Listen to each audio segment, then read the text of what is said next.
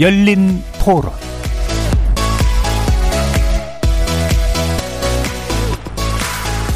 안녕하십니까. KBS 열린 토론 정준희입니다.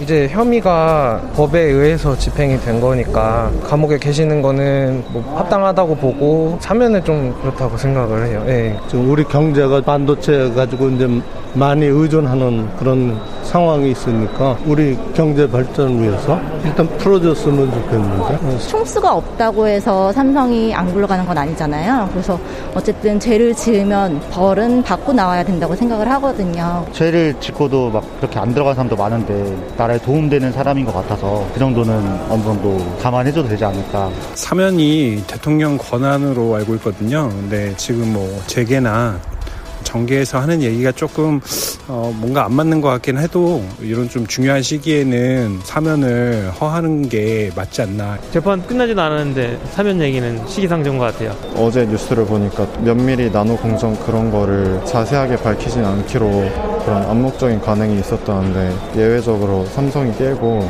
그렇게 적극적으로 마케팅을 하고 있다니까 확실히 사면이 된다면 영향력이 크게 있을 것 같아요. 거리에서 만나본 시민들의 목소리 어떻게 들으셨습니까? 현재 서울구치소에 수감 중인 이재용 전 삼성전자 부회장 사면론이 다시금 고개를 들고 있습니다. 경제단체와 종교계 일부의 주장에 따르면 반도체 패권 경쟁이 격화되고 있는 상황에서 과감한 투자 결단을 내려야 하는 총수의 부재가 세계 1위의 자리를 위협받게 한다는 거죠. 하지만 이에 반대하는 시민단체들은 이런 논의 자체가 경제범죄에 대한 우리 사법의 원칙을 허물게 하고 우리 경제와 삼성의 정상적 도약을 위해서도 결코 바람직한 일이 아니라는 그런 입장입니다. 오늘 KBS 열린 토론에서는 삼성 이재용 전 부회장 사면 논란 어떤 시각에서 바라, 바라봐야 할지 함께 고민해 보겠습니다. KBS 열린 토론은 여러분이 주인공입니다. 문자로 참여하실 분은 9730 누르시고 의견 남겨주십시오. 단문은 50원, 장문은 100원의 정보 이용료가 붙습니다. KBS 모바일 콩, 트위터 계정 KBS 오픈, 그리고 유튜브를 통해서도 무료로 참여하실 수 있습니다. 날카로운 의견과 뜨거운 참여 기다리겠습니다. KBS 열린 토론 지금부터 출발합니다. 살아 있습니다. 토론이 살아 있습니다. 살아있는 토론, KBS 열린 토론. 토론은 라디오가 진짜입니다. 진짜 토론, KBS 열린 토론.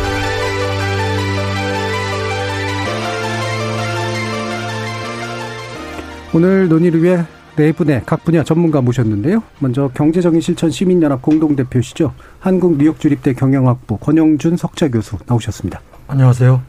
자, 그리고 승명여대 경제학부 신세돈 명예교수 나오셨습니다. 반갑습니다. 강신업 변호사 나오셨습니다. 네, 안녕하십니까. 민생경제연구소 안진걸 소장 나오셨습니다. 네, 안녕하세요. 청취자 여러분들도 다양한 의견 부탁드리겠습니다. 자, 지금 이재용 부회장 관련 이제 사면 논란이 일고 있는데 뭐 여러 가지 이제 주장들이 나오고 있고 아까도 이제 청취자들이 여러 가지 의견들 주셨는데요. 기본적인 입장을 한번 좀 들어보죠, 간단히. 먼저 권 교수님께 한번 먼저 여쭙겠습니다. 예. 우리나라 시장에서의 지배력이라고 그럴까요? 언론 시장까지 다 포함해서 통상 우리가 삼성을 삼성공화국 또는 삼성제국, 삼성공화국을 넘어 삼성제국이라고 얘기하는데 특히 광고 시장에서 슈퍼갑인 삼성의 영향력이 막강하지만 그게 법 위에 군림해서는 안 된다. 더욱이 우리가 2000 우리가 16년 말부터 2017년 초까지 있었던 이 촛불 집회. 촛불 집회 핵심 중에 하나가 박근혜 대통령 탄핵의 아주 중요한 요소가 박근혜, 최순실, 삼성과의 그 연결고리가 가장 핵심 요인 아니었습니까? 이런 거 다 잊어버리고 지금 다시 사면 얘기를 한다는 것 자체는 사면제도 취지에도 맞지 않을 뿐만 아니라 우리나라 사법제도와 경제범죄에 대한 원칙을 흔들 수 있기 때문에 이런 논의는 백해무익하다. 더더욱이 만약에 이런 논의들을 받아들여서 대통령이 사면권을 행사한다 그러면 이건 현재 집회, 현재 진행 중인 삼성물산 불법 합병 및 회계 부정 관련 재판이 진행되고 있는데 거기에 영향을 주거든요. 더더욱이 재판에 개입할 우려가 있기 때문에 이거는 직권남용 우려도 사실은 우리가 어, 우려를 해야 될 정도로 심각한 사안이기 때문에 대통령께서 공약하신 대로 대선 때 공약하신 대로 절대로 사면하지 않겠다라는 말씀을 지켜주시기 바랍니다. 예, 우리나라 사법 체제의 어, 중대한 문제를 이야기할 수도 있고 국정농단의 핵심 고리이기도 하고 결국 또 현재 진행 중인 재판에도 아주 안 좋은 영향을 미칠 수밖에 없다라는 그런 입장이시네요. 신세등 교수님 말씀도 들어보죠. 예, 제가 이 문제를 두고 몇 달째 그 생각을 해보니까 이재용 부회장의 사면 문제와 관련해서 크게 다섯 가지의 큰 줄거리가 있는 것 같아요. 네. 첫 번째가 이제 법률적으로 법률적으로 이재용 부회장이 어 그 뇌물건에 대한 그 2년 6개월의 형을 받은 그 부분이 하나 있고 둘째로는 이제 이, 이 이야기가 되고 있는 대통령의 그 음, 통치권인 사명권 행사를 하는 그 네. 통치권의 문제가 하나 있고 세 번째가 이제 이, 어, 이 거론이 되는 경제적인 문제, 반도체 패권과 관련해서 한국이 세계에 어 들이밀 수 있는 카드 중에서 가장 강력한 카드가 이 반도체인데 이 반도체의 중심에 이제 이재용 부회장과 삼성이 있다는 그 경제적인 문제가 있고 그 다음에 이제 네 번째가 이 사회적인 그 국민의 정서, 국민의 어떤 동정심 이런 게 하나가 있고 마지막으로 이 국회에서의 정치적인 어 득표 계산 예. 이 다섯 가지가 있어요. 그래서 우리가 오늘 그거를 쭉 다려볼 텐데 저는 뭐 법률가는 아니지만 어 사실 그 뇌물죄가 그 되었던 부분이 이제 말에 관련된 이제 그 어, 사항인데 예. 어 대통령이 당시의 대통령이 물론 박근혜인데 박근혜와 그, 그 그의 일당들인데 어 요구를 하고 넌지시 암시를 했을 때 그거를 거부할 수 있는 사람이 과연 있었겠는가라고 하는 예. 어떤 법률적인 그 당시의 상황 문제에 봤을 때 어, 2년 6개월이라는 형이 좀 과할 수 있다라고 하는 해석을 지금 하고 있는 것이고요. 그 다음에 이제 사, 사명권 문제는 우리가 앞으로 이야기를 하겠지만 저는 어, 이 국민의 여론 문제 아까 우리가 쭉 그 훑어봤지만은 예. 국민 중에 상당 부분의 국민들이 이제 그만하면 됐다. 이제 벌써 지금 제 계산해 보니까 1년 3개월 정도 복역을 이미 했더라고요. 그럼 전체 형량 중에서 절반 가까이 이미 한 거예요.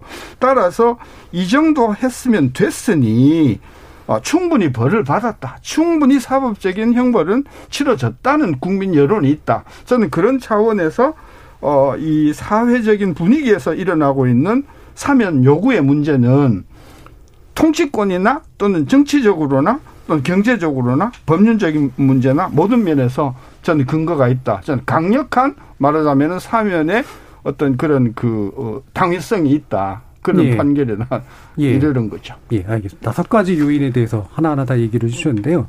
이제 신세준 교수님 얘기 안 하셔도 될 것 같아요. 다 얘기하셔가지고. 근데 경제 문제에 대해서 아마 또 이따가 도 아마 자세히 더 예, 예, 말씀해 예, 주실 것 같습니다. 예, 다섯 가지 부분에서 아주 강력하게 근거가 있다. 이렇게 이제 보셨어요. 강현우 변호사님. 글쎄요, 뭐 사면이라고 하는 얘기는 형 선고하고 형 집행에서 관련된 문제인데요.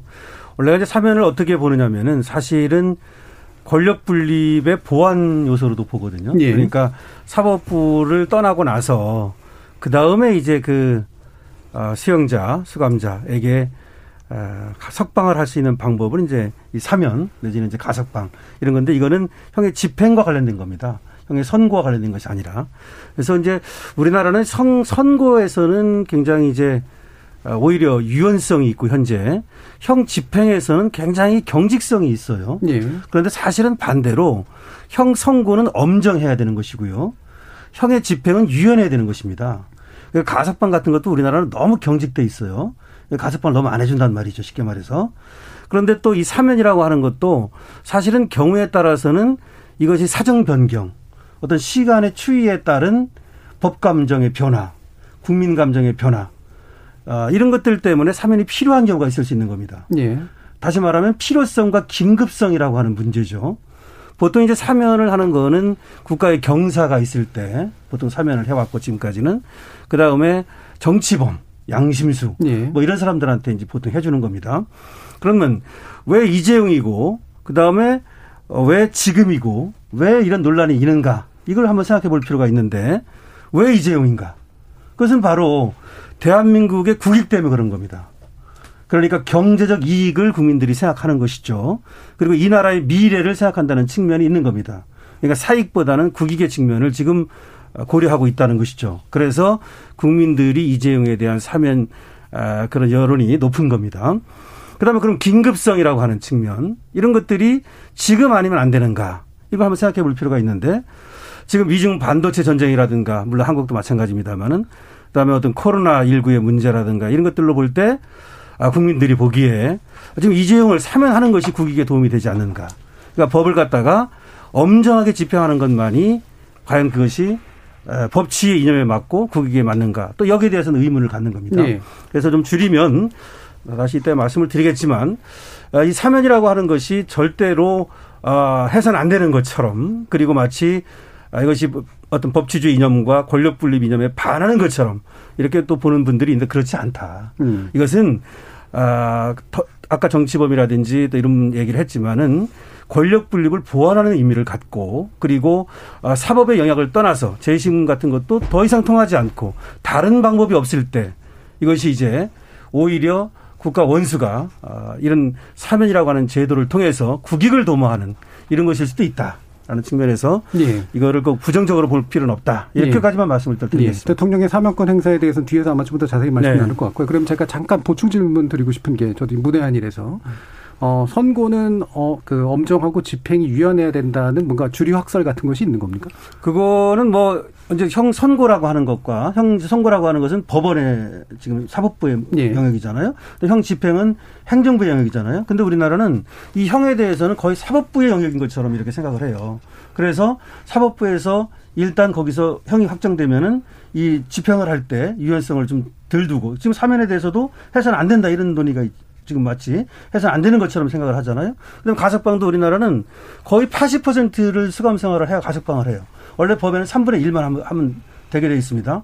그래서 이것이 뭐 학설 이런 걸 떠나서 어 제가 볼 때는 우리나라는 아까 말씀드린 것처럼 이 사법부의 영역에 대한 어떤 도전처럼 보이, 보기 때문에 이 행정부에서 형의 집행이라고 하는 것을 아, 굉장히 그 유연성이 없다. 이런 예. 말은 분명한 것 같아요. 예. 그러니까 학설보다는 좀 더 변호사님의 네. 평가에 좀 더 가까운 그런 그렇습니다. 측면이었던 것 같습니다. 예, 안 소장님 말씀 들어보죠. 예.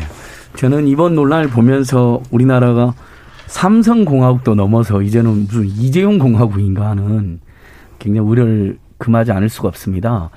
어, 이 재판 전 과정을 보면 이재용 씨가 그동안 저질렀던 범죄 사실 일부만 극히 일부만 단죄받은 것입니다. 뇌물 범죄에도 정말 너무나 많은 사회적 물을 일으켜왔잖아요.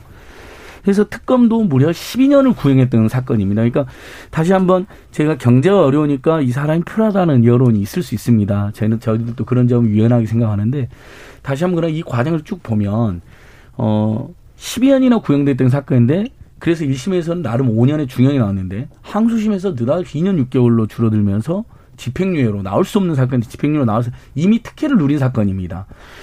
삼성의 총수들 모두 정말 구속 엄벌될 사례가 너무나 많았지만 한 번도 제대로 처벌받지 않고 이종우 씨가 첫 구속됐는데 그것도 촛불 시명령 때문에 겨우 가능했고 첫 번째 영장은 또 기각되는 역시 저희들이 보기에는 석연치 않은 일이 있었습니다. 그래서 국민들이 법원과 검찰 앞에서 차량 농성도 하고 법률가들이 참으로 천막 농성도 그런 일까지 발생했었거든요. 그런 우여곡절 끝에 결국 어, 대법원에서 파기환송해서 죄가 더 늘어났는데도 항소심 원래 항소심 판결에도 2년 6개월이 그대로 확정된 그러니까 재판 자체도 이미 많은 특혜가 있었고 이재용 공학이랄 만큼의 엄청난 배려가 있었던 재판입니다. 근데 이제 어 그 2년 6개월 중에서 한 절반 정도로 제값을 치르고 있는데 이미 엄청나게 봐줬는데 여기서 더 봐달라는 게 지금의 3년론의 핵심입니다. 그러니까 겉으로는 경제가 어려우니까 한 풀어준다 하지만 이미 삼성은 시스템으로 잘 굴러가고 있는 곳입니다.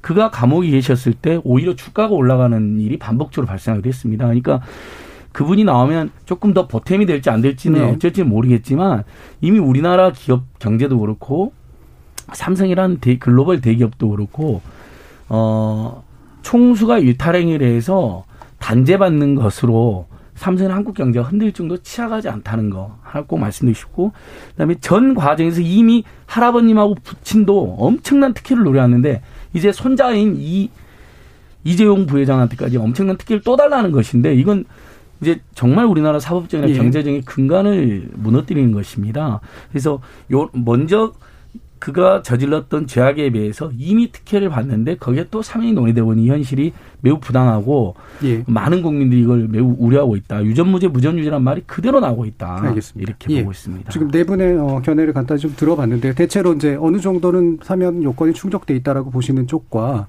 이거는 뭐 아- 아무래도 봐도 너무 특혜에 가까운 것이다라고 하는 그런 부정적인 입장으로 확실히 좀 대별이 되고 있고요. 어, 대신 이제 그 어, 국정농단 사건에 관련된 그 뇌물수수 혐의에 관련된 게 너무 심한 그 2년 6개월의 형량이었다라고 보시는 쪽과 근데 그것조차도 이미 이제 특혜였다라고 이제 보시는 쪽으로 되게 너무 갈려서 요 부분은 이제 판단하기보다는 어, 사면 요건이 충족됐는가라는 측면들을 좀 보는 쪽으로 좀 더 논의를 진행했으면 좋겠습니다. 어, 이 부분도 이제 물론 갈리고는 있습니다만 일단 아까 이제 강신업 변호사님께서 말씀해주신 그 부분에 대한 논의로 좀 연결시켜 보죠. 이게 대통령의 고위 권한이니까 대통령이 이걸 행사하는데 아까 이제 권영준 교수님이 이제 말씀 주셨듯이 어, 대통령이 스스로 어떤 기준을 정했다라고 하는 것이 강신업 변호사님이 보시기에는 너무 딱딱한 것이냐 아니냐라고 하는 판단을 좀 다시 한번 말씀 주시죠 그러면. 예, 헌법 제 79조죠. 그 사면권이 이제 그 규정이 되어 있습니다. 예. 그런데 그것이 왜 규정돼 있을까를 생각해 봐야 돼요. 헌법에 그렇게 대통령의 고유 권한으로 규정을 한 이유는 바로 그것이 필요하고 또 경우에 따라서는 행사되어야 하기 때문입니다. 그러니까 그것이 그냥 장식 헌법, 장식으로 들어가 있는 것이 아니라고 하는 것이죠. 그리고 또 일반 사면과 특별 사면을 구별했지 않습니까? 그래서 일반 사면은 국회의 동의가 필요합니다. 예. 그래서 우리나라에서는 1990년대 말에 일반 사면하고 그 이후로는 일반 사면이 없습니다. 전부 다 특사라고 하는 특별 사면을 하는 겁니다. 그러니까 이제 특별 사면과 일반 사면의 차이가 뭐냐면 일반 사면은 형의 종류를 정해서 사면을 하는 것이고요. 특별 사면은 사람을 정하는 겁니다. 근데 5천 명, 8천 명, 뭐 이렇게 만 명 하는 경우가 있잖아요. 그런데 네. 사람들이 그 일반 사면인 줄 알아요. 그렇지 않고 몇 명인가 상관없이 사람을 정하면 그거는 특별 사면입니다. 그래서 우리는 이제 광복절 특사, 3.1절 특사 이런 말 들어봤죠? 그렇게 해서 계속해서 특별 사면을 하고 있는 겁니다. 자, 그러면 우리나라가 지금 이제 문재인 정권에 들어서는 이 특사를 좀 아, 제한하고 있어요. 좀 그렇지만 사실은 또 3.1절 100년 그 100주년 그 특사도 했고요. 또 광복절 특사도 했습니다. 전혀 안 하는 것은 아니죠. 다만 이제 5대 범죄 그걸 이제 제한하겠다 그래가지고 사실은 그 부분에 대해서는 특사를 지금 제한하고 있는 것이지 특사 저 자체를 안 하고 있는 것은 아니다 말씀을 드리고요. 그래서 사람을 정해서 하는 것이 이제 이 특사인데 여기도 물론 이제 국민의 심의는 필요합니다. 국회의 동의만 받지 않는 것이지 법무장관의 제청도 필요하고요.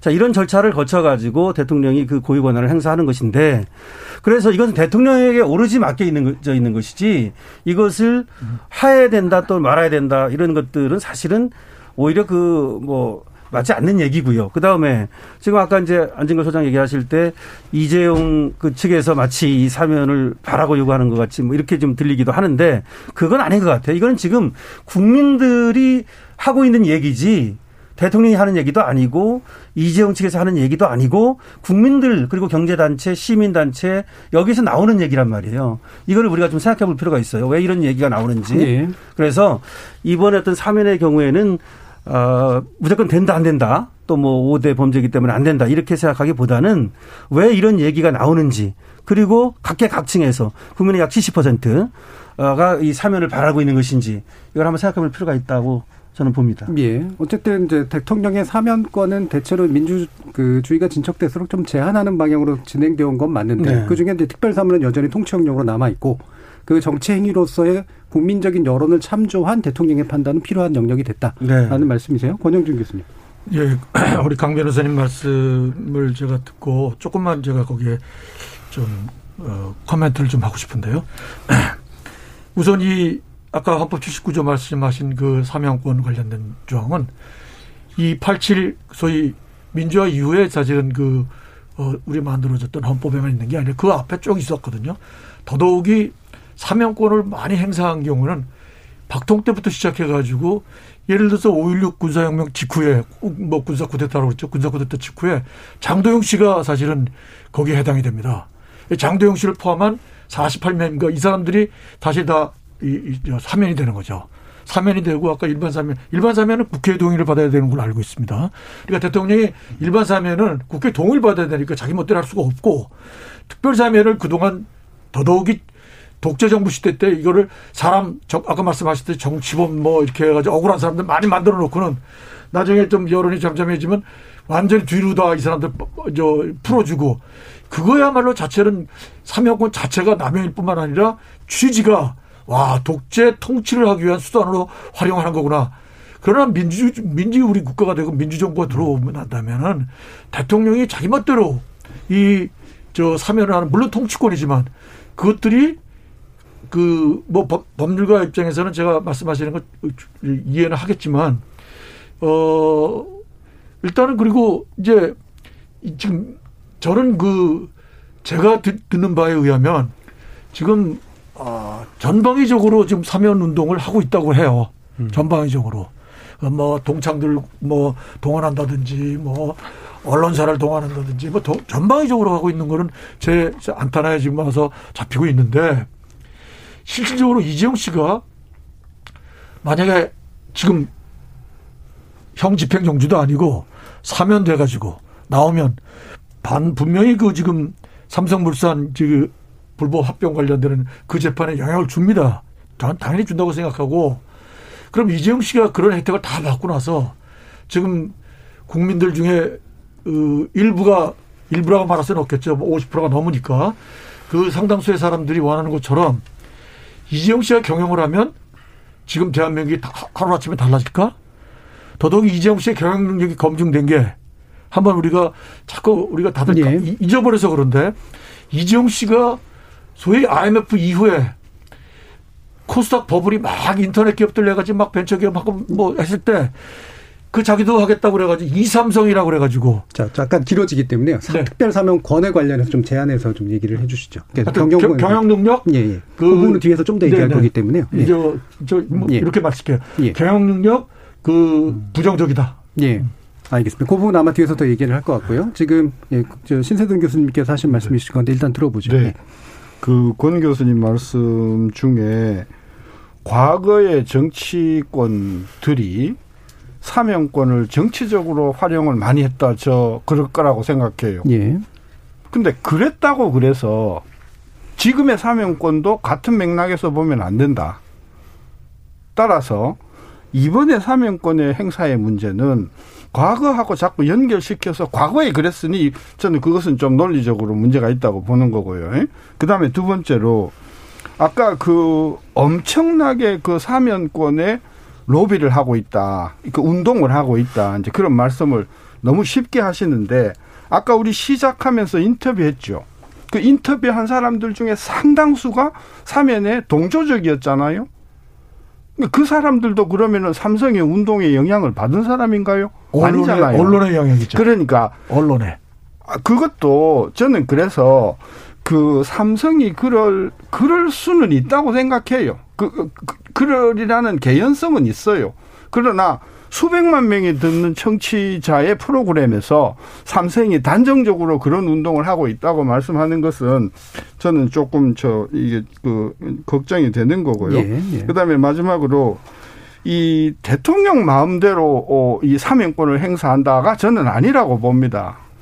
아까 우리 타이밍 문제를 이야기를 했는데 어 지금 여론조사에도 50% 이상이 사, 사면을 해야 된다라고 생각하는 사람들이 이재용 씨가 이뻐서 그랬겠어요. 삼성이라고 하는 대한민국의 그야말로 그, 어, 어, 어 플렉십과 같은 회사가 총수가 갇혀 있는 상황을 너무 그, 그분들은 불안하게 보는 부분이 있지 않겠습니까? 저는 그래서 대통령이 국민의 뜻에 따라서 정치를 하는 분이라고 하면 50%가 훨씬 넘는 이 사면 요구 에 저는 귀를 경청해야 된다. 저는 그런 예. 차원에서 미래지향적으로 이 문제를 보자. 그 생각을 알겠습니다. 제가 들었습니다. 자, 대통령의 특별사면권은 대통령의 고유 권한이긴 하지만 분명히 대통령은 여론을 참조해서 하겠죠. 여론이 또 옳고 그름을 또 나누는 기준은 물론 또 아니기 때문에 여론을 보고 이제 대통령이 그 결정 권한을 쓸 텐데 아까 신사동 교수님 지적해 주신 것처럼 실제로 권영 교수님 말씀하신 것처럼 삼성이 이제 이런 여론전을 벌이고 있느냐 이 실체를 파악하는 건 사실 어려운 일인 것 같고요. 다만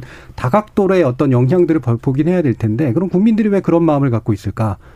라는 데 대해서 이제 나라를 걱정하는 마음이다. 경제를 걱정하는 마음이다라는 해석을 해 주셨잖아요. 혹시 예. 어떤 생각을 가지고 계신가요? 우리 국민들께서 나라 걱정하고 경제 걱정하고 이런 건 너무 자연스럽죠. 예. 특히 코로나19가 길어지면서 어, 물론 이제 최근에도 IMF에서 G20 국가 중에서 한국이 마이너스 1%의 성장으로 어, 코로나뿐만 아니라 경제적 대응도 잘해서 최소치의 그러니까 G20 국가 중에서입니다. 최소치의 역성장을 기록했다.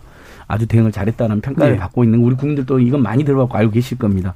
그래도 어 뭐 미중 경제 전쟁이라든지 반도체 뭐 이런 거 자동차에 지금 반도체가 부족한다는 뉴스도 막 나오고 막 네. 걱정을 많이 하시는 건 사실입니다. 그래서 혹시 이재용 부회장이 나오면 좀 더 도움이 되지 않을까 이런 여론도 형성됐다 생각하는데요. 근데 저는 국민들 여론이 그렇게 일방적이라고 생각하지는 않습니다. 일부 여론조사에서는 그런 것도 나오지만 예. 어, 제가 여론조사를 해보면 해볼수록 팽팽한 여론조사도 있을 거라고 생각합니다.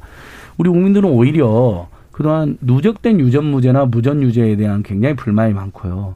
그다음에 경제 문제나 주식 투자 굉장히 최근에 동학개미때에서 주식 투자 엄청 많이 하셨잖아요. 그래가지고 이재용 씨가 감옥에 있을 때 오히려 삼성의 주가가 올라갔다든지 다른 재벌 총수를 또 단죄받았을 때 오너리스크가 오히려 제약되면서 재벌 대기업들이 투명한 경영의 계기가 되어서 주가가 올라갔다든지 예.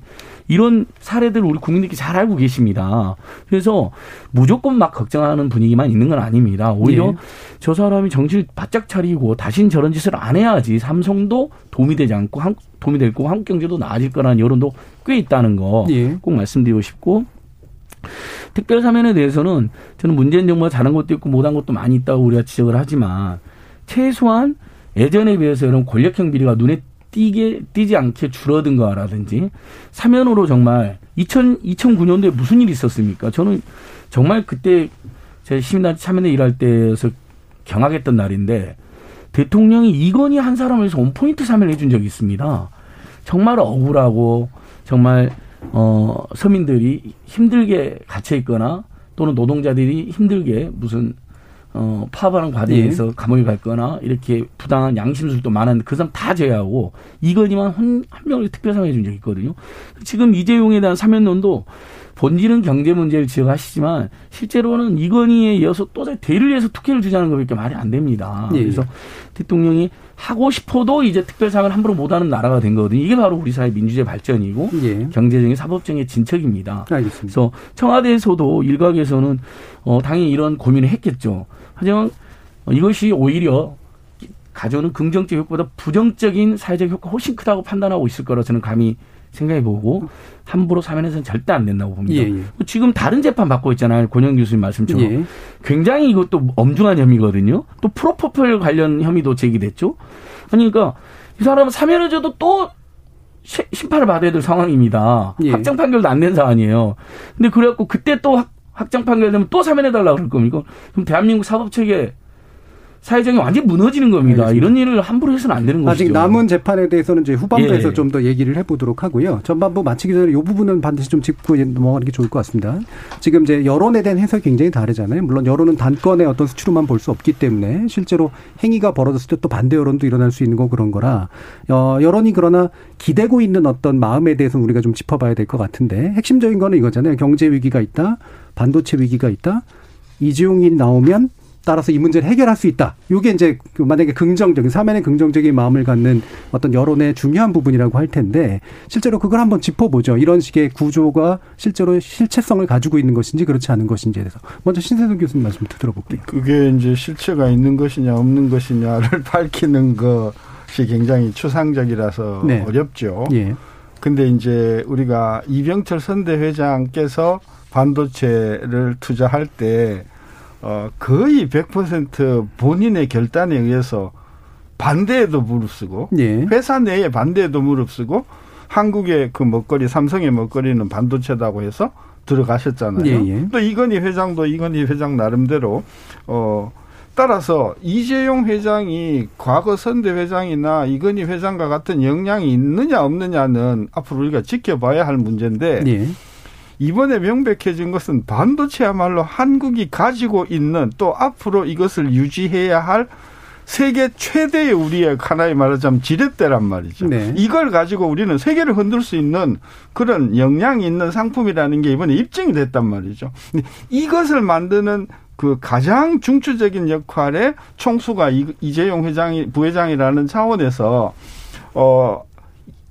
그 삼성과 대한민국의 어떤 미래의 전략적인 그걸 이제 우리가 반도체 안보라고 해도 좋고 반도체 패권이라 해도 좋은데 저는 이 부분에 있어서 한국을 가장 확실하게 상대적으로 끌고 갈 수 있는 어, 사람이라면은 이재용 부회장이라고 봅니다. 물론 네. 본인이 하는 게 아니라 전문가들이 많이 있겠지만 저는 그래서 이재용 부회장이 지난 10여 년 동안 반도체를 이만큼 잘 끌어간 것을 보면 앞으로 어 2단계, 3단계, 4단계 대한민국의 반도체를 어, 세계적인 어떤 그런 위상으로 리더십을 발휘할 수 있는 개연성이 충분히 있다. 그래서 그 기회를 줘보자라고 하는 게 예. 저는 국민의 정서라고 보는 것이죠. 예. 어, 상당 부분 어차피 이제 이게 과학적으로 입증될 수 있는 건 아니니까. 없으니까. 네, 과거로 보고 개연성의 측면에서 지금 그래, 접근을 그렇습니다. 해주셨고요. 예, 권 교수님. 예. 지금 신 교수님 말씀하신 거에 대해서 저는 팩트 중심으로 조금 논박을 좀 하고 예. 싶은데요. 아까 제가 말씀드린 이 삼성의 케이스는 뭐 말할 것도 없고 1년 만에 완전히 다 빗자치하고 완전히 계열사들이 다 뒤집어 썼으니까 소위 이지영 씨가 석방돼가 아니면 사면돼가지고 이제 삼성에서 간다는 얘기는 언론 보도를 보면 주로 대규모 인수합병 뭐 이런 얘기를 많이 해요. 대규모 인수합병이 필요하지 않냐. 예. 근데 이지용 씨가 저희 2017년도에 17년도에 정말 대규모 인수를 한 그 실적이 있습니다. 그게 Harman이라는 회사인데. 하만 오디오 회사죠. 오디오 오디오 info, infotainment라는 예. 그 회사인데 자동차 관련돼 가지고. 그런데 그 회사를 전장업체로 생각하고 그, 그 키우려고 그걸 인수했다는 거예요. 근데 결과적으로 그런 회사가 아니거든. 아닐 뿐만 아니라 그 실적이 올해 들어와서 연, 연달아 3분기 내리 적자고 그리고 2016 대비 현재 10분의 1 이하로 영업이익이 지금 완전히 박살이 나고 있어요. 이게 뭘 말하는 겁니까? 그 투자는 그 인수는 실패라는 거거든요. 대규모 인수했던 그 사건 실패라는 거거든요. 우리 경제학에서 regression 합니다. 과거의 데이터 가지고 미래를 추적, 추적합니다. 근데 갑자기 하늘에 뛰어가지고 이재용 씨가 능력을 발휘하고 그러는 저도 그러길 바래요.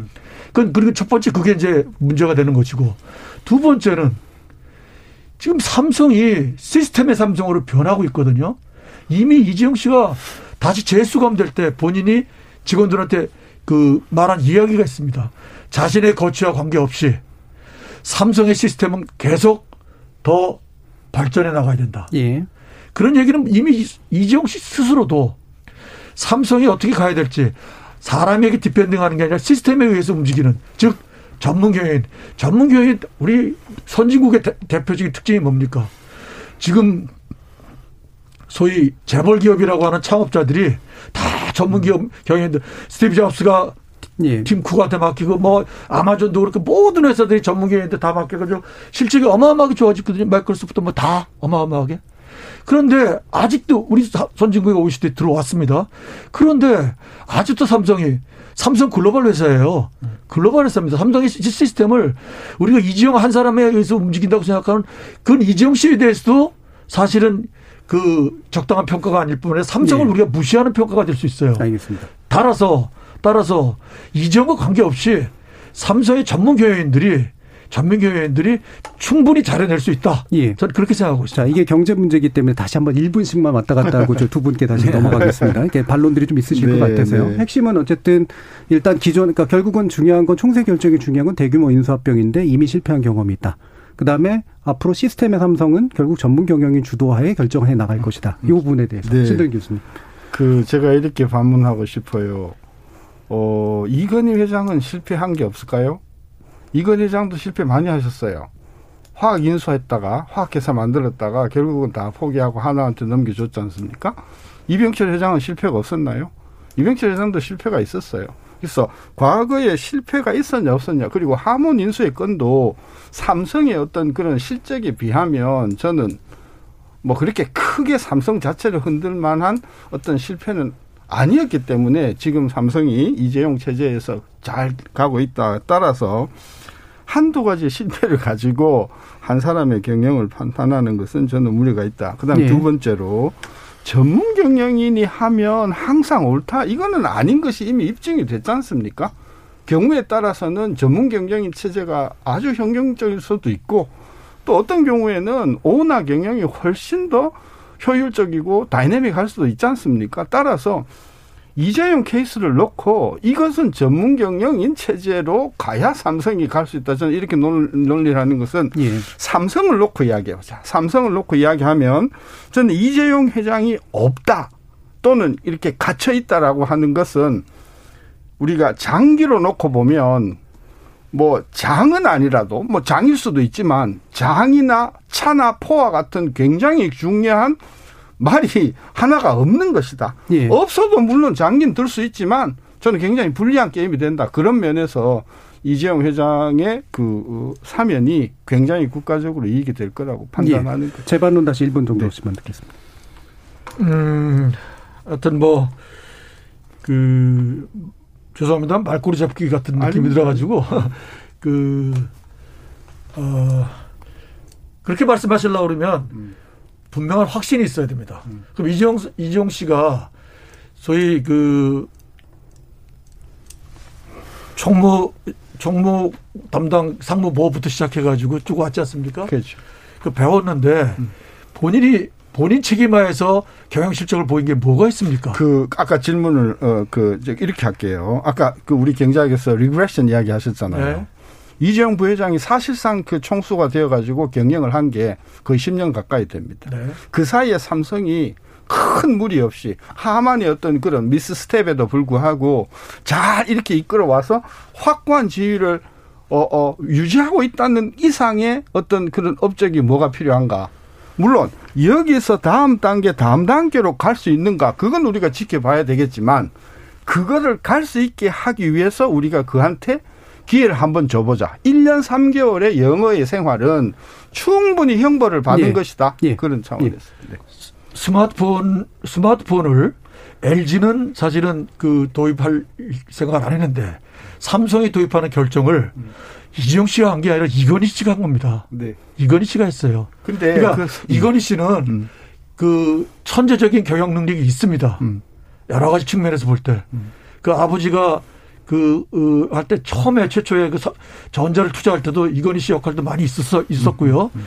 그리고 이건희 씨가 그 고비고비마다 그 했던 결정은 사실은 경영 능력으로 볼 때나 그 예지로 예지력으로 볼 때 그 존경받을 수 있다고 생각해요. 예. 근데 이재 이재용 씨는 그런 걸 보인 게 저는 개인적으로 제 양심껏 말씀을 드리는데 예. 없어요. 10초만, 10초만 제가 반발할게요. 아. 이재용 회장이 지난 10여 년 동안 이 삼성을 끌어오면서 본인의 리더십보다는 아까도 이야기한 것처럼 전문 경영인들이 주, 주위에서 잘 받쳐줬기 때문에 하나의 말하자면 시스템으로 이, 이때까지 온 것이기 때문에 어, 이건희 회장이나 이병철 회장과 같은 1인에 의한 1인을 위한 1인의 어떤 독재 체제는 이제 더 이상 한국에 저는 경영에 저는 합당하지 그러니까 않다. 바로 그, 예. 그점 때문에 교수님 음.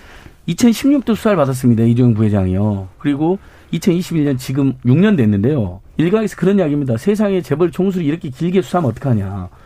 근데 사실은 그가 저지른 죄에 비하면 너무나 많은 특혜를 당한 특혜를 입었다고 제가 이야기하지 않았습니까? 근데 그 와중에 어 재판 받고 수사받을 거 수사 받고 재판받을 거 받고 잠시 징역 갔다가 다시 집행유예 특혜성 집행 나왔다고 그랬잖아요. 또 다시 수감됐는데 그 와중에도 삼 이재용 부회장을 걱정하는 과잉 걱정하는 사람이 굉장히 많았지만 삼성이 큰 문제가 없었습니다. 오히려 최근에 반도체 실적은 최고 실적을 삼성전자 계속 기록하지 않았습니까? 그러니까 예. 그가 제값을 제대로 말아서 우리나라의 사법정의와 경제정의가 실현되게 만드는 것과 삼성의 경영 이익은 아무 상관이 없다는 거 오히려 입증된 겁니다. 예. 필요 이상으로 그에게 대를 이은 거의 3대 이은 특혜를 다시 주려고 하는데 그것이 우리 사회에 일으키는 그 부정적 효과가 훨씬 큰 것입니다. 강 변호사님 말씀까지 네, 듣고 사면이 옳고 그름을 네. 떠나서 기본적으로 말이죠. 기업은 미래에 사는 것입니다. 과거를 지금 자꾸 얘기를 하는데요. 지금 시스템 반도체, 비메모리 반도체 2030년까지 세계 1위를 지금 목표로 하고 있습니다. 우리 국정 목표입니다. 문재인 대통령 목표이기도 합니다. 지금 우리가 메모리 반도체에서만 앞서가는 것이지 시스템 반도체나 비메모리 반도체는 앞서가지 못합니다. 그리고 여기서 맞은 미중 패권 전쟁이라든지 반도체 전쟁에서 패하면 이 부분에서 우리가 주도권을 잃을 가능성이 굉장히 많은 것입니다. 그래서 국민들이 걱정하고 있는 거예요. 국민들의 생각을 읽어야 되는 겁니다. 왜 국민들이 공정에 대한 요구가 더 높아졌어요. 64%. 전보다 더 높아졌어요. 불공정하다, 공정해야 된다. 그럼에도 불구하고 이재용을 사면해야 된다. 이 얘기는 여러분 학자들보다도 오히려 국민들이 시대를 읽고 있고 세계를 읽고 있고 국가의 미래를 생각하는 거예요. 그래서 공정하더라도 경제 발전이 그렇죠. 된다 이겁니다. 그러니까 우리 국민들이 왜 그렇게 우리 국민들이 바보가 아니에요. 여기 네. 네 사람보다 더 똑똑합니다. 그리고 집단 지성이라고 하는 것은 몇 사람의 생각보다 훨씬 더 뛰어난 것입니다. 예. 근데 그 사람들이 왜 그렇게 하고 있는지를 생각해 볼 필요가 있다. 알겠습니다. 이렇게 말씀드립니다. 예, 청취자 의견도 좀 있, 기 때문에 또 들어보도록 하죠. 정의진 문자 캐스터 불러보겠습니다. 네, 청취 여러분이 보내주신 문자 소개해드리겠습니다. 미스터리님, 현 문재인 정부가 끝날 때까진 사면은 절대 안 된다고 봅니다. 7866님, 전 삼성이나 대기업이란 말만 나와도 싫어하는 사람입니다. 그런데 이 시점에서는 세계 1위 기업인 삼성의 위치를 생각한다면 이재용 부회장 사면이 나은 선택이 아닐까 싶습니다. 이 사모님, 긴 말 안 하겠습니다. 그야말로 유전 무죄, 무전 유죄입니다. 그 이상도 이하도 아닌 문제입니다. 무심한 가로수님, 이걸 고민한다는 것 자체가 역사의 코미디입니다. 미래가 우리 세대를 비웃을 겁니다. 9195님, 삼성으로 인해 국가 브랜드 가치가 얼마나 상승했는지 인정해야 합니다. 따라서 사면은 국익을 위해 필요하다고 봅니다. 남 스티그마님, 사면 반대합니다. 죄가 있으면 그에 대한 처벌까지 달게 받아야 합니다. 바람의 빛깔님, 총수가 그렇게 중요하면 이렇게 큰 범법을 하지 못하도록 했어야 하지 않을까요? 한우성님, 국익을 위해 사면이 있지 않나요? 이재용 부회장이 아닌 삼성을 사면하는 겁니다. 광무철님, 규칙을 한 번 어기긴 어렵지만 두 번, 세 번은 쉽습니다. 만에 하나 경제에 어느 정도 영향이 있다면 경제는 회복 가능하지만 법치주의의 오점은 지울 수 없습니다. 삼성이 총수가 없다고 흔들릴 기업이 아닙니다. 그 정도로 나약한 글로벌 기업이면 더더욱 사면은 없어야 합니다. 8421님, 이재용 부회장의 사면은 정당하지는 않지만 필요하다고 생각합니다. 사면하되 조건부 사면은 어떨까 합니다. 결국은 기업가의 윤리 경영 문제이므로 윤리 경영을 위한 직장인 교육, 특별히 임원진 교육을 위한 재반 비용을 지출하도록 하고 기업가의 윤리 경영 광고를 본인이 직접 출연하는 방식으로 공익 광고를 송출한다면 더 큰 사회적 효과도 거둘 수 있으리라 생각됩니다 해주셨고요. 0290님 정치적으로도 경제적으로도 단죄하고 처벌받고 죄값을 마땅히 받아야 합니다. 더더욱 한국 1위 기업의 총수로서도 말입니다. 라고 보내주셨네요. 네, KBS 열린 토론. 이 시간은 영상으로도 생중계되고 있습니다. 유튜브에 들어가셔서 KBS 일라디오 또는 KBS 열린 토론을 검색하시면 지금 바로 토론하는 모습 영상으로 보실 수 있습니다. 지금 방송을 듣고 계신 청취자 모두가 시민 농객입니다. 계속해서 청취자 여러분들의 날카로운 시선과 의견 보내주세요. 지금까지 문자캐스터 정희진이었습니다. 토론이 세상을 바꿀 수는 없습니다. 하지만 토론 없이 바꿀 수 있는 세상은 어디에도 없습니다.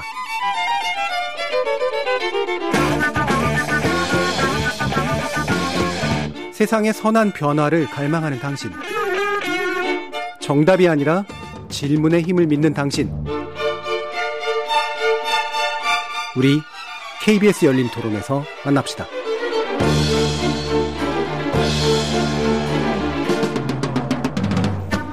KBS 열린 토론 오늘은 이재용 전 삼성전자 부회장의 사면을 둘러싼 논의를 가지고요. 승명여대 경제학부 신세돈 명예교수, 한국 뉴욕주립대 경영학부의 권, 권영준 석좌 교수, 강신업 변호사, 민생경제연구소 안진걸 소장 이렇게 네 분과 함께 하고 있습니다.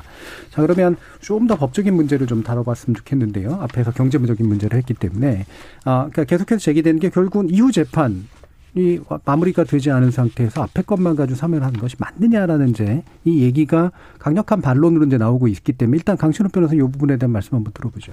그건 충분히 반론이 될 수 있어요. 예. 사실은 삼성물산과 제일합병이 지금 제일물산의 이 합병과 관련해 가지고서 회계부정이라든지 내지는 그 자본시장법 위반 뭐 이런 네. 것들에 대해서 지금 계속해서 재판이 있고요.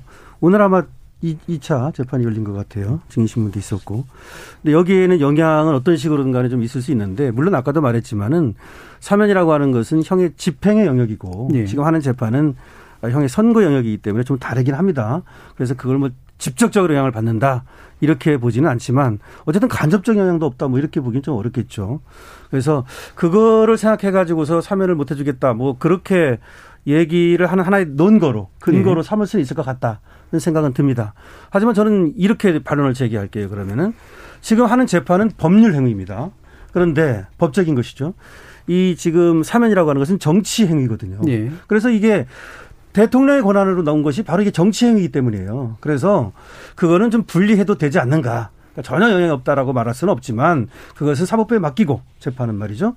그리고 사면은 대통령이 하는 것이고 그것은 정치적 행위로서 그리고 정치적 행위를 할 때는 법률적 행위하고 좀 분리시킬 필요가 있는 거예요. 그러니까 우리나라 사람들은 지금 또 논의하면서 이 정치 행위와 법률 행위를 계속해서 연관시키고 있어요. 그래서 사면이 안 된다. 그건 아니죠. 예를 들어서 법적으로 예를 들어서 어, 몇 년을 받았다 하더라도 예를 들어 20년을 받았다 하더라도 또 10년을 뭐 받았다 하더라도 사면이 될 수 있는 거예요. 그래서 옛날에 전두환 대통령도 어, 사면이 된 적이 있고 지금 이명박 대통령이라든지 전 대통령, 박근혜 전 대통령도 사면 얘기가 나오잖아요. 그러니까 그거하고는 상관없다. 이것은 좀 분리해서 얘기를 해야 된다. 이거 말씀 하나 드리고 싶고 그 다음에 아, 대통령의 어떤 정치행위, 국정행위라고 하는 것은 항상 국민들의 어떤 여론을 수렴해서 하는 거예요. 그래서 처음에 투표를 통해서 대통령이 된다는 것은 권력 취득의 정당성을 얘기하는 거거든요. 근데 나중에 국민의 여론을 수렴해서 정치를 한다는 것은 권력 행사의 정당성을 말하는 예. 거예요. 그러면은 사면이라는 것은 권력 행사예요. 정치행위고 따라서 이 권력 행사를 함에 있어서 국민들의 여론을 수렴해 가지고 하는 것은 전혀 문제가 없는 것이다. 오히려 그렇게 해야 되는 것이다. 그것이 정당성이 있는 것이다. 그리고 아까 그, 어, 지금 시민동객 얘기하는 것 중에서 정말 제가 와닿는 말이 있었는데 정당하진 않을지 몰라도 어, 필요성은 있다. 이렇게 얘기했거든요. 근데 사면은 정당을 따지는 것이 아니라 바로 필요성을 따지는 거예요. 그렇게 말씀드릴 수 있겠습니다. 예. 네. 강 변호사님께서도 뭐 저는 굉장히 일리 있는 말씀들을 해주신다고 생각해요. 저희 토론이 삼성이 미워서하는 토론도 아니고 오히려 예. 권영 교수님이나 저희들이 시민사회단체 있을 때도 정말 삼성을 국민기업으로 우리나라를 대표하는 대기업으로 정말 인정하고 존중하고 사랑하기 때문에 저희는 더더욱 제발 좀 총수 리스크, 오너 리스크 좀 저지지 말고 예. 제발 불법 비리로 좀 경영하지 말라고 나섰던 것이거든요. 지금 외국에 나가서 삼성 만나면 사실 반가워요. 저도요. 더 잘 됐으면 좋겠어요.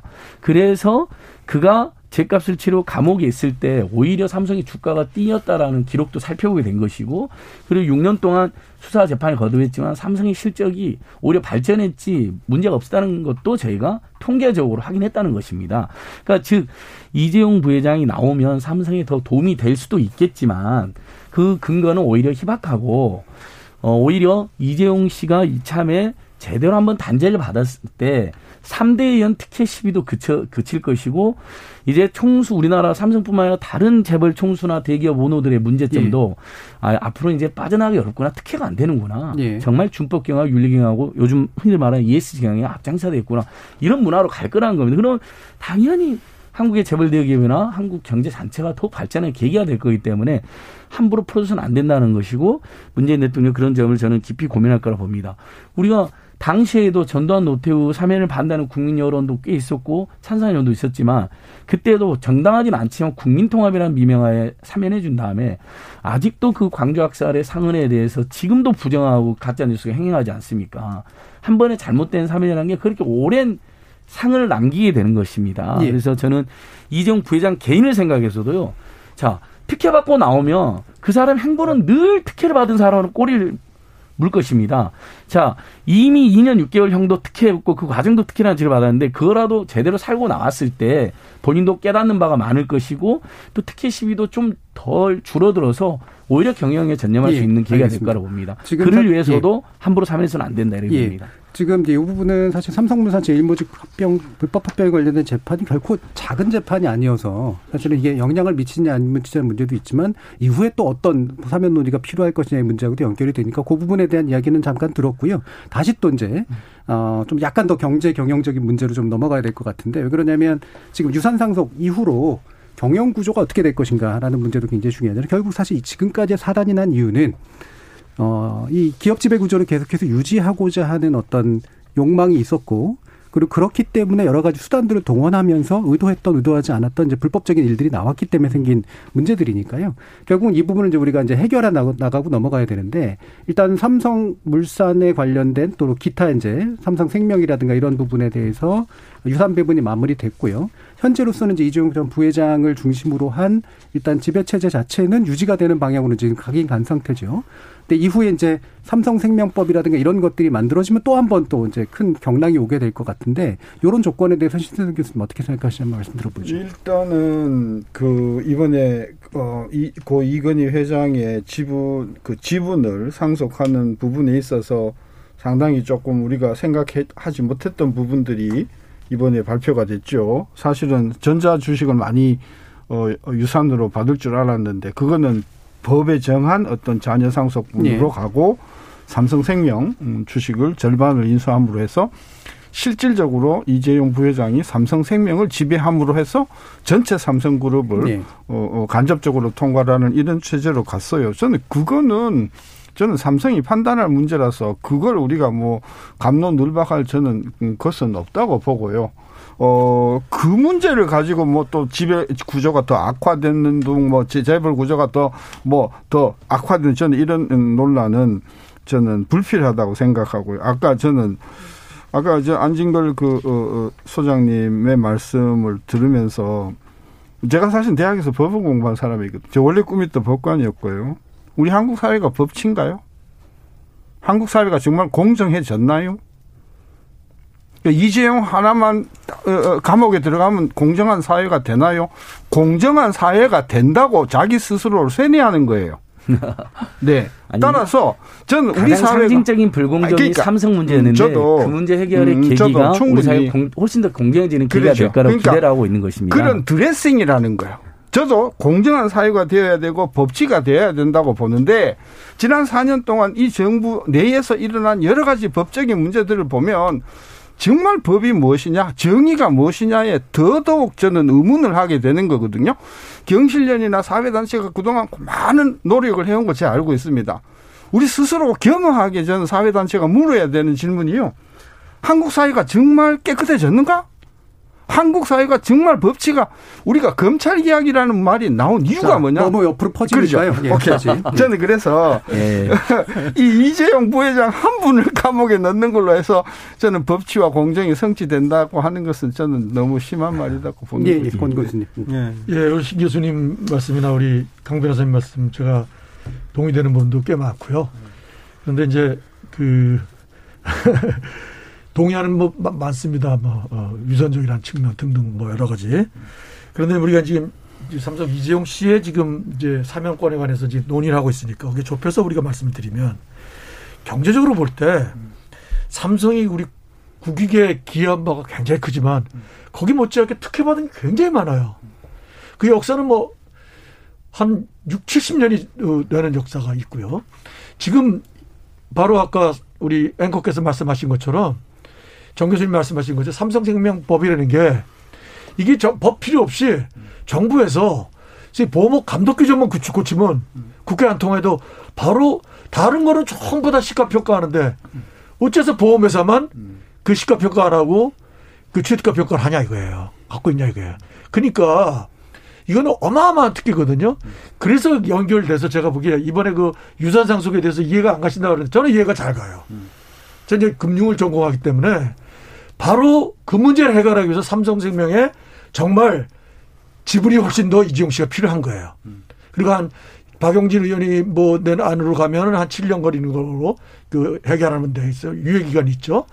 또 뭐 뭐 무슨 이용호 의원인가요? 뭐 이렇게 예. 몇 사람이 있는데 기본적으로 그 여태까지 한 70년 동안 받은 특혜 어떻게 보면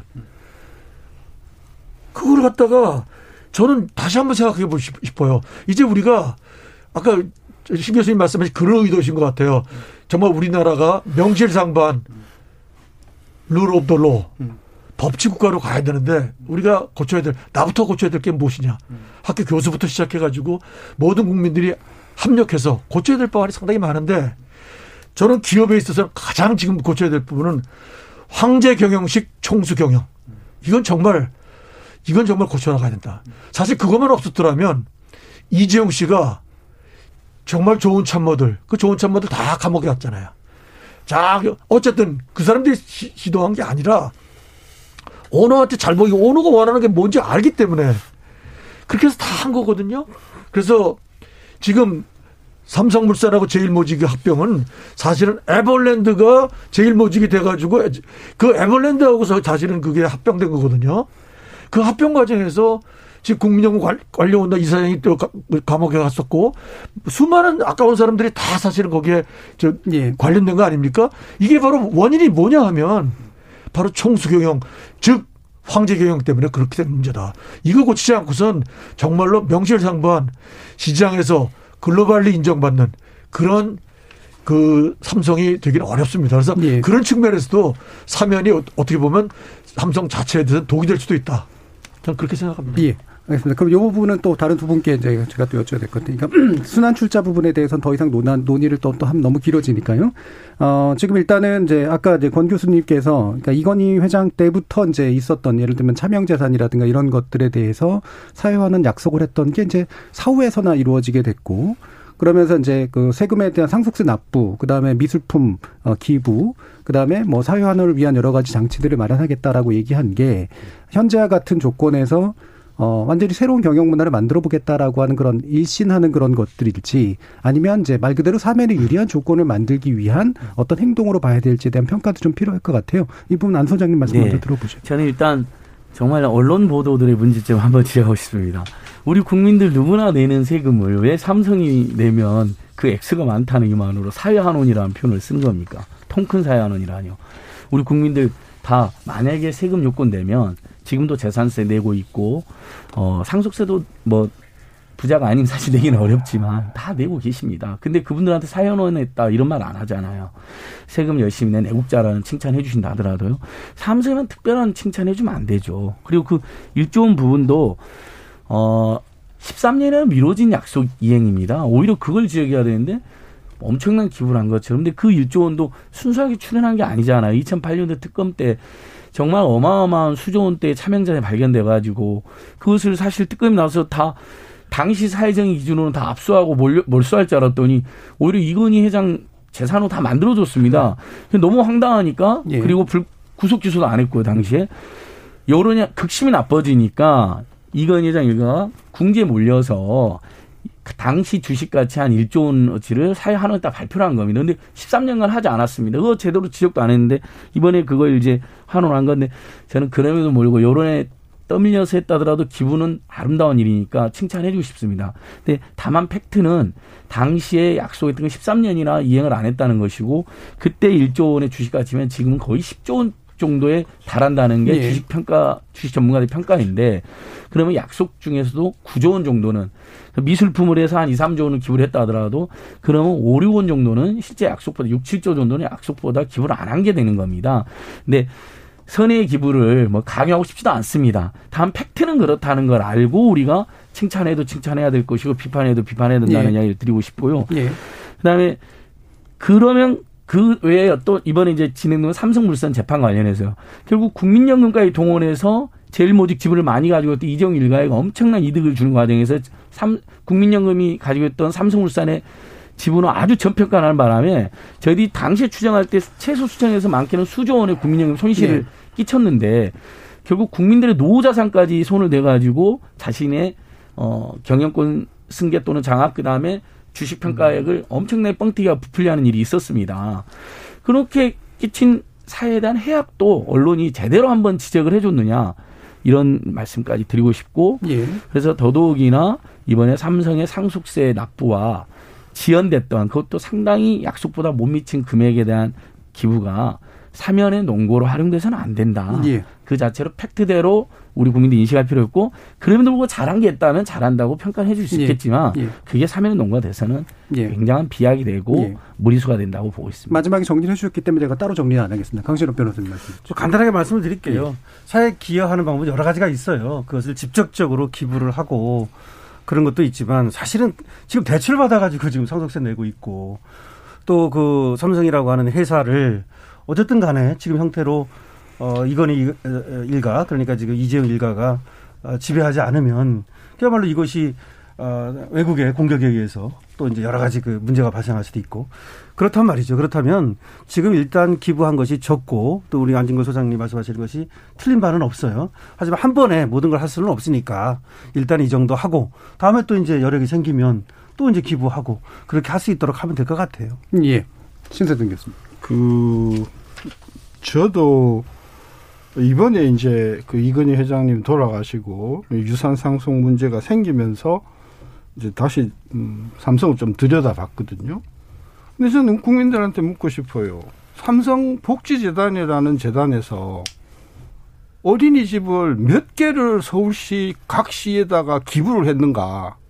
또 삼성 복지재단이 스스로 효과적으로 효율적으로 어린이집을 운영하기 위해서 어린이집을 얼마나 많이 만들어서 운영을 했는가. 또 삼성문화재단에서 그림만 뭐 골동품만 모은 게 아니고 대한민국의 국악 발전을 위해서 국악 경연회도 열고 그다음에 국악인을 양성하고 국악인에 대한 장학금도 주고 이런 부분에 대해서 1990년대 이건희 회장이 부임하고서부터 꾸준히 조용하게 해온 부분에 대해서는 전혀 언론이 눈을 감고 있더라고요. 제가 그래서 그 내용을 다 밝혀가지고 신문에다 기고를 했더니 삼성에서 어, 정말 고맙다고 이제 제가 전화를 받았는데 그 예. 예, 우리 언론이나 사회 단체가 저는 공정하지 않다고 보는 게요. 그, 어, 이렇게 이렇게 삐뚤어진 시각을 가지고 보는 거예요. 음. 제가 삼성에 2년 다녔지만 저는 삼성에서 제가 정말 홀대를 받았다고 생각을 하거든요. 그럼에도 불구하고 제가 삼성은 우리가 공정하게 평가를 해야 되겠다는 차원에서 예. 어 저는 우리 국민 여러분이 삼성 문화재단이 그동안 뭘 했는가 삼성 복지재단이 그동안 무엇을 했는가 가서 좀 족적을 살펴보시고 삼성에 저는 공과를 평가하면 좀더 공정한 평가가 될 것이다. 예, 그 교수님 말씀까지 듣겠습니다. 이 기부 관련돼 가지고 조금 저 다른 의견이 있는 것 같아서 제가 선진국의 그 기부 예를 좀 들어서 말씀, 딱 알고 계신 내용들입니다. 언론에 보도됐고. 워렌 버핏이 현재까지 44조 원, 약 370억 달러를 기부했고요. 그 자기 전 재산의 99%를 죽기 전에 다 기부한다고 그랬어요. 매년 하고 있습니다. 2006년부터 거액을 하고 있어요. 저커버그 페이스북의 창시자 전 재산 기부 플래치 했고요. 빌 게이츠 세자녀한테 각 천만 불 빼놓고는 거의 재산 이미 기부 pledge 했고요. 팀쿡 말할 것도 없고요. 이런 사람들이 수도 수도 없이 많아요. 우리 뭐 1조 했다고 그래가지고 지금 안진근 소장님은 한 5, 6조 사실 빠진 건데 그거 했다고 그래가지고 언론에서 난리치고 뭐 이렇게 하는 거는 좀 대한민국 국격에 비해서 너무 창피하다. 우리 국격이 지금 11위, 12위 되지 않습니까? 우리 저 그 경제 규모가. 우리도 이제 이런 기업들 많이 나와. 전재산 기부하는. 우리 있었죠? 유일한 박사님이라고 계시죠? 유한양행. 훌륭한 분이죠. 벌써, 벌써 7, 80년 전에 그렇게 하셨어요. 네. 그런 분들 따라가는 기업인들이 지금 안 나오고 있다는 겁니다. 예. 네. 그래서 알겠습니다. 기부금 관련돼서는 정말 좋은 선진국의 모델을 따라갈 필요가 있다. 그렇게 예. 말씀드리고 싶습니다. 알겠습니다. 오늘 뭐 상당한 격차도 있지만 또 일부 동의하시는 부분들도 또 많이 나오기도 했는데요. 이제 마무리 발언 들으면서 혹시라도 부족한 부분이 있었으면 보완하시는 말씀 듣도록 하겠습니다. 먼저 강신호 변호사님부터 들어볼까요? 네, 오늘 뭐 저기 세 분 얘기가 사실은 다 옳아요. 그러니까 이거는 뭐 오늘 논쟁을 음. 하기보다는 어, 어떤 토론을 뭐 유쾌하게 했다고 저는 보는데요. 어쨌든 사면을 음. 하지 말아야 된다는 생각도 전혀 근거가 없는 것이 아니고 일리가 예. 상당히 있어요. 또 제가 법조인으로 본다 하더라도 과연 이 시점에서 사면을 하는 것이 옳은가에 대한 의문도 있어요. 하지만 아까 말씀드렸듯이 그것은 정치 행위고 필요성에 의해서 판단하는 것이고 그리고 뭐 대통령이 이제 판단할 일인데 어쨌든 하든 안 하든 그것 때문에 국론이 분열될 필요는 없다. 그리고 대통령께서도 아까 말씀드렸듯이 정치라고 하는 것은 국민의 여론을 아, 또 지렛대 삼아서 하는 것이기 때문에 참작해 주시라 이런 말씀 드리고 싶습니다. 알겠습니다. 안지근 예. 아 정말 삼성을 생각하면 어, 더 좋은 기업으로 더 우리나라를 대표하는 기업으로 발전할 수 있도록 저희들도 뭐라도 도와야겠다는 생각을 해봅니다. 근데 그것이 삼성에 대한 그런 긍정적 응원과 기대와 총수가 그동안 저질러온 누적되는 엄청난 불법과 비리와 특혜에 대해서는 우리 국민들께서도 구별해서 생각하고 있다 저는 감히 생각하고요. 음.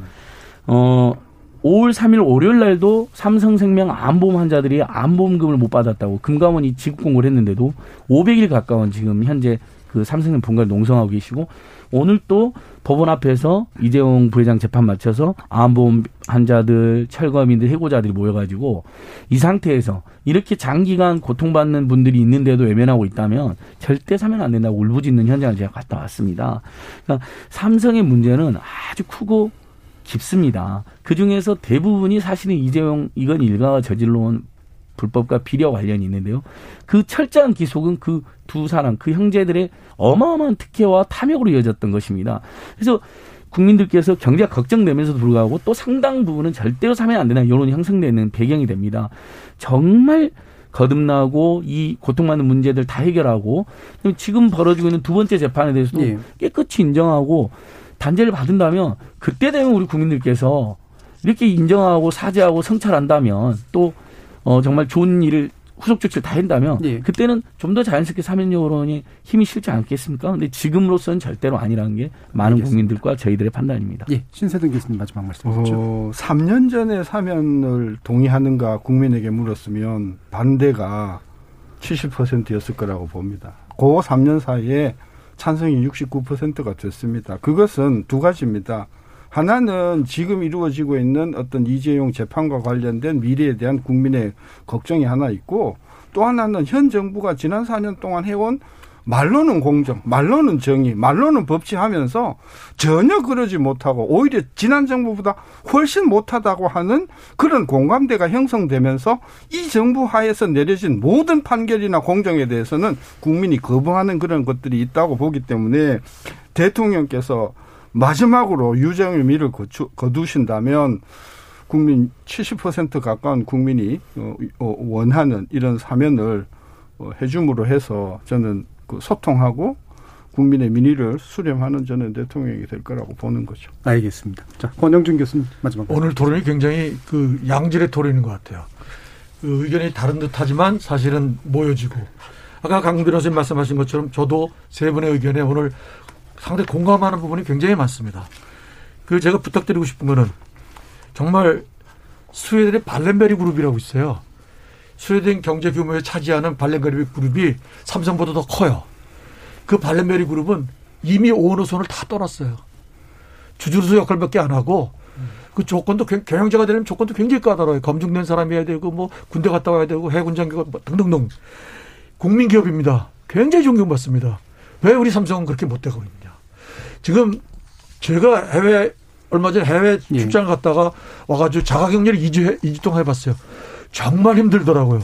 제 개인적인 심정으로는 아, 이재용 부회장이 굉장히 힘들겠구나. 동정이 가고 공감이 갑니다. 예. 근데 이것이 결과가 우리 시스템을 더 발전시키기 위해서는 아까 제가 말씀드렸듯이 예. 황제경, 총수경 이런 거 집착 버리고 정말 시스템 삼성으로 가서 정말 국민들로 존경받는 국민 기업이 되는데 계기가 되기를 진심으로 바랍니다. 알겠습니다. 예. 예, 오늘 귀중한 토론 함께 해주신 네 분께 감사드립니다. 강신업 변호사님, 그리고 미생경제연구소 안진걸 소장님, 그리고 숙명여대 경제학부 신세돈 명예교수님, 그리고 한국뉴욕주립대 경영학부 관영중 서초 교수님, 네 분 모두 수고하셨습니다. 네, 감사합니다. 예, 고맙습니다. 네. 감사합니다. 네. 새해 벽두를 달궜던 전직 대통령 사면 주장에 이어서 최근 이재용 씨에 대한 특별 사면 건의 등을 둘러싸고 나타난 여러 종류의 행동과 반응을 보면 참 미묘합니다. 마치 성리학이 말하는 선한 인간의 네 가지 마음 가운데 옳고 그름을 가리고자 하는 시비지심과 타인의 불행을 아파하는 측은지심이 복잡하게 얽혀드는 느낌이랄까요? 다들 힘들고 어려울 텐데 나라의 안위를 내일처럼 걱정하고 나 아닌 다른 사람의 수용 생활도 내일처럼 염려해주는 마음 그런 애틋한 마음을 당사자들은 얼마나 알아줄까 문득 궁금해집니다. 잘못을 부끄러워하고 불의를 미워하는 수호지심, 그리고 좋은 건 양보하고 과한 이익은 거절할 줄도 아는 사양지심으로 답하려나요? 지금까지 KBS 열린 토론 정준이었습니다.